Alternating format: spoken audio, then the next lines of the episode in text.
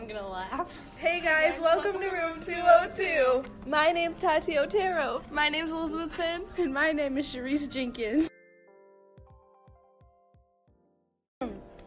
January 6, 1941, Freddie Roosevelt has spoken about the four freedoms being freedom of speech, freedom of worship, and freedom from want and fear.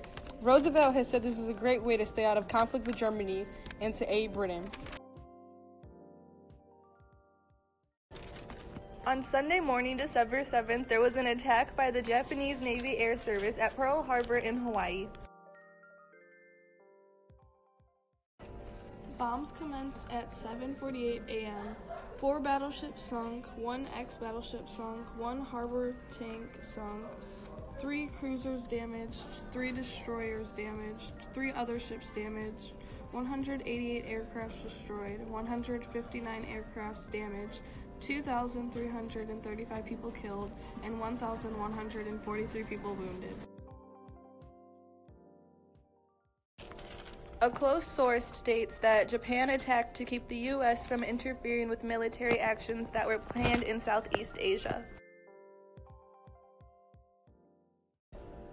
Are you tired of your man being at war?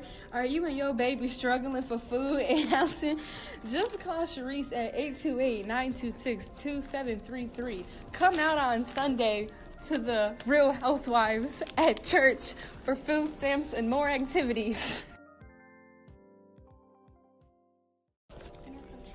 On a 10 cent horse ride, call 744 547 6857.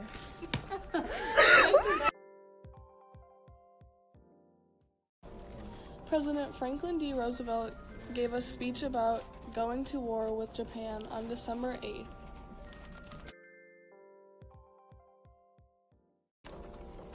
On today, December 11th, Germany and Italy declared war on the U.S.